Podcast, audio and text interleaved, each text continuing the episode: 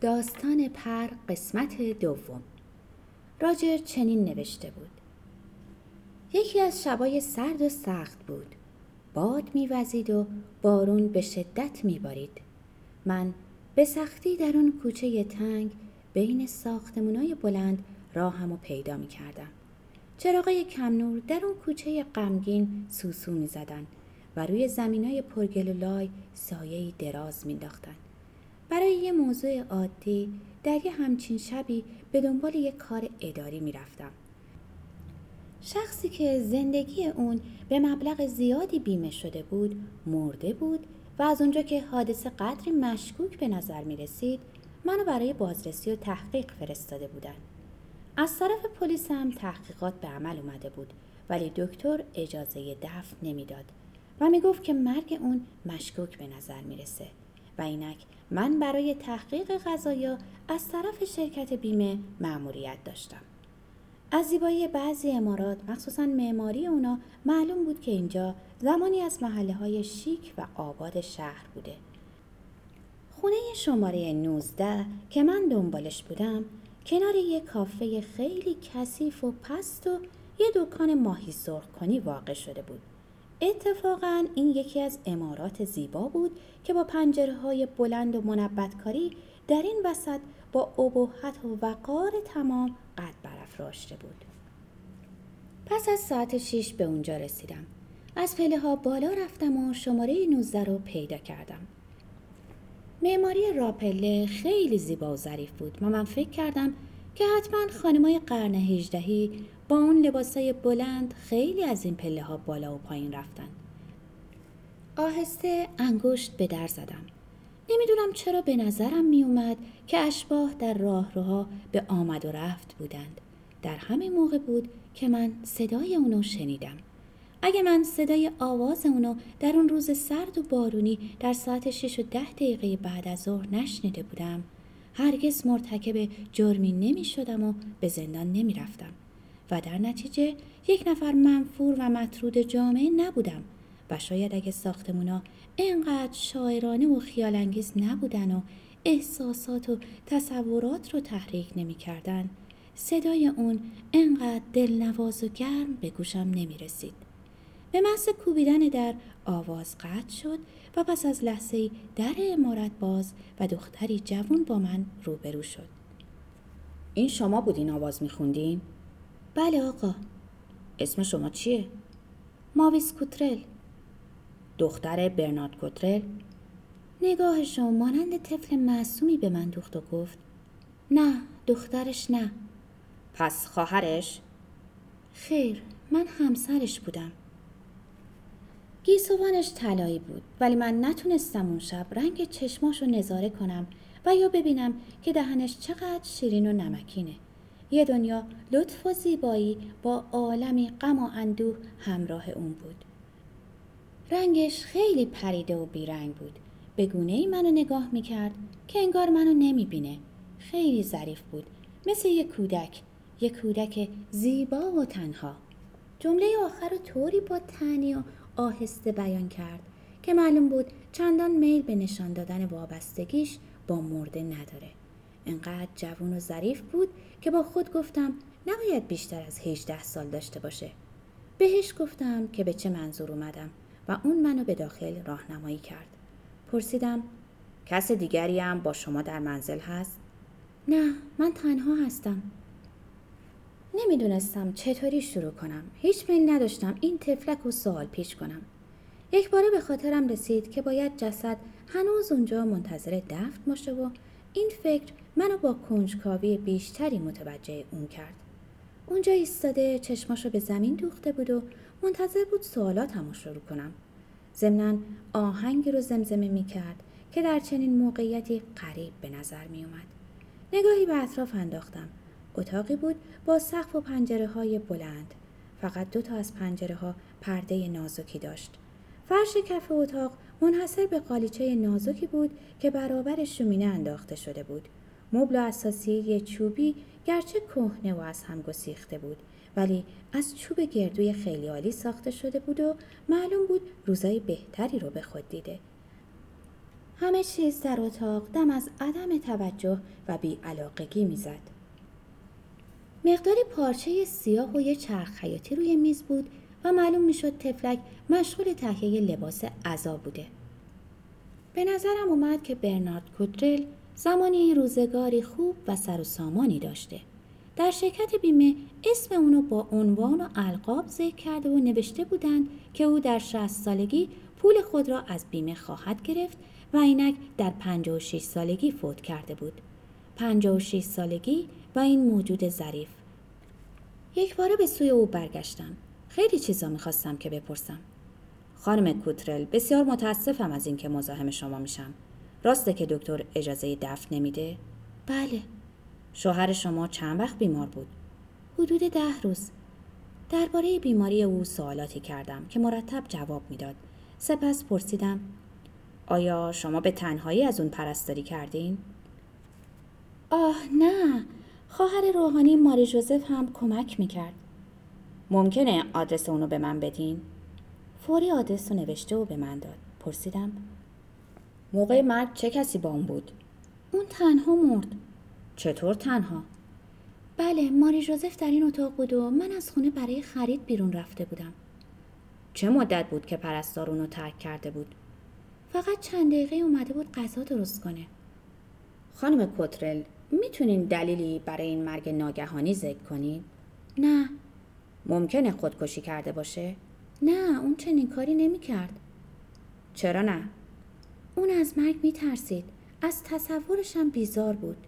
راسته که از وضع زندگیش راضی نبود ولی می‌گفت در شست سالگی پول بیمه عمر خودش رو گرفته و از اینجا میره تفریح کنه. چند سالی بیشتر نمونده بود که این کارو بکنه. چهار سال دیگه. اون زندگی خودشو سالها پیش از اینکه اونو بشناسم بیمه کرده بود. شایدم پیش از اینکه من متولد شده باشم. من نمی‌دونم. بعضی وقتا لاف می‌زد و می‌گفت که حق بیمه خودشو مرتب پرداخته و انقریب تمام اونو می‌گیره و زندگی رو از نو شروع خواهد کرد. می‌گفت که این مبلغ اونقدر نیست که عوایدی داشته باشه ولی می‌تونه چهار روز با اون خوش باشه. این عین عبارت اونه. ماری جوزف از وقتی که شوهر شما مرده اینجاست؟ اوه بله ما با هم هستیم. الان برای خرید رفته. وقتی که شما در زدین من خیال کردم اونه. مایل هستم اونو ببینم. خیلی خوب پس بشینین. زمانی نمی‌کشه که برمیگرده. من روی یه صندلی نزدیک شومینه سرد نشستم. دخترک هم رفت ابزار خیاطی خودش رو برداشت و شروع به دوختن کرد.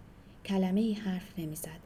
حتی نگاهی هم به سوی من نمی کرد و من مواظب اون بودم و ضمنا حوادث دو روز گذشته خودم رو به خاطر می آوردم و روی این موضوع که ممکنه مرگ این شخص غیر طبیعی باشه فکر می کردم. طولی نکشید که صدای پای سبکی شنیده شد و یکی انگشت به در زد. ماویس کوترل در رو باز کرد. ماری جوزف داخل شد و همین که یه نفر غریبه رو در اتاق دید با کمال متانت سری به احترام خم نمود و بسته سنگینی از اشیای خریداری شده رو روی میز گذاشت. خانم من از طرف شرکت بیمه مأمور بازرسی و تحقیق درباره آقای برنارد کوترل که از مشتریان ما بوده هستم. در این ضمن کارتی در آورده به او دادم و ناگهان متوجه شدم که در زیر آرم شرکت یکی از رفقان نامی مسخره نوشته بود. ولی من دیگه زحمت اونو به خود ندادم که اونا عوض کنم. پس راجع به بیماری و مرگ برنارد کوترل سوالاتی از او کردم و در جوابها نکته ای که ثابت کنه مرگ نامبرده طبیعی نبوده به دست نیامد و دلیلی هم نداشت که سوء زنی برده بشه. پزشکی هم که از دادن جواز دفن خودداری می‌کرد منتظر دلیل قانع کننده ای بود. در این وقت ماری جوزف گفت گمون می‌کنم کالبد شکافی کنن. بله این کار حتما لازمه.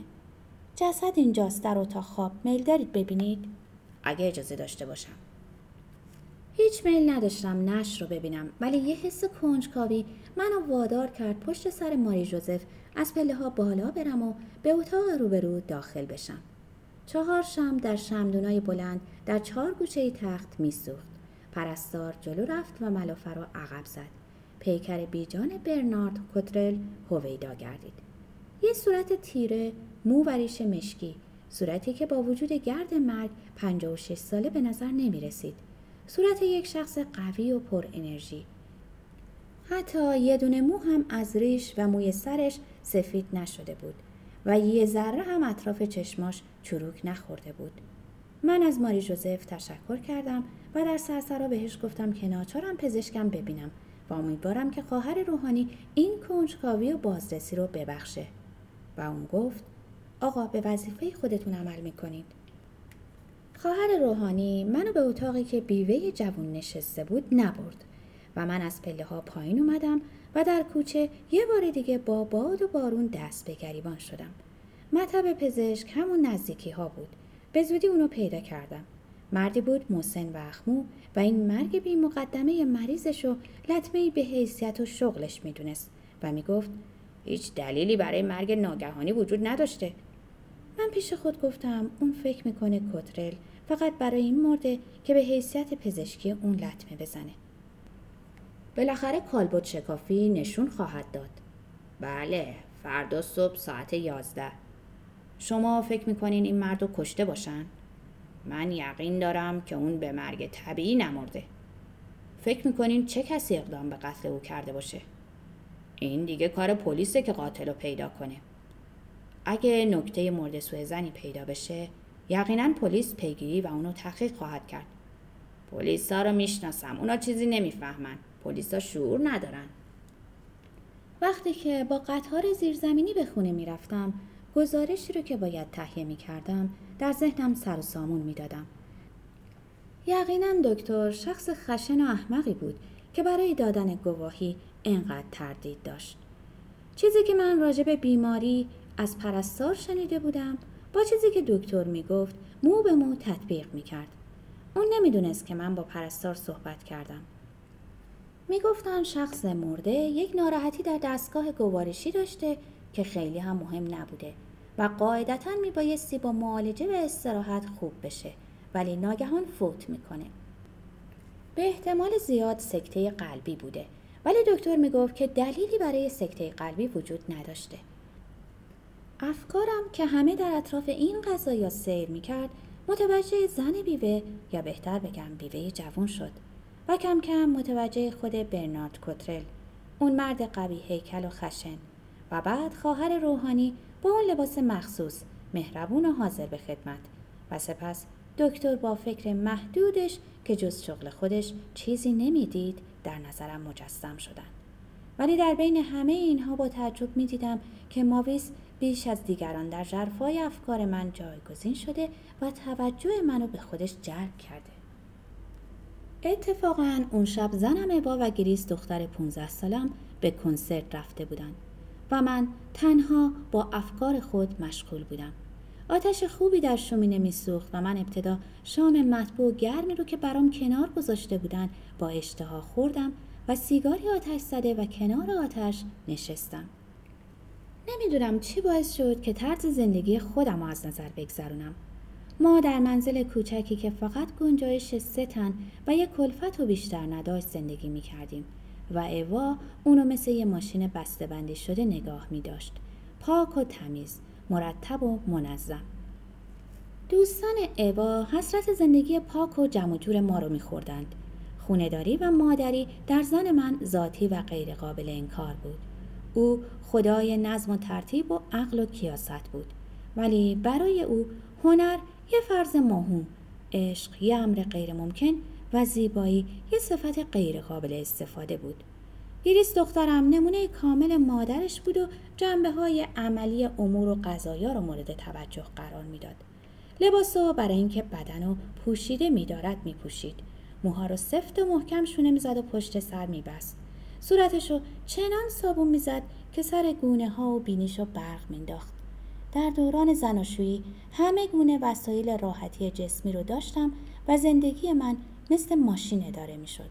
ولی مانع از این نبود که فقدان چیزی رو حس نکنم. یه چیز غیر قابل وصف ولی لازم. قدری حیات. یه ذره روح.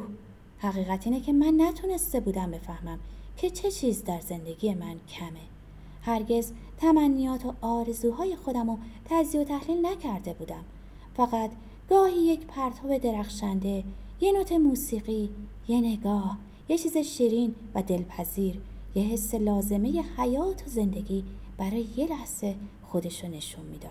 منو به سوی خودش می‌کشید و مثل نفسی ناپدید می‌شد و از بین می‌رفت. اون شب افکار من در اطراف قضیه مرگ برنارد کودرل و اشخاصی که در این صحنه شریک بودند دور می‌زد.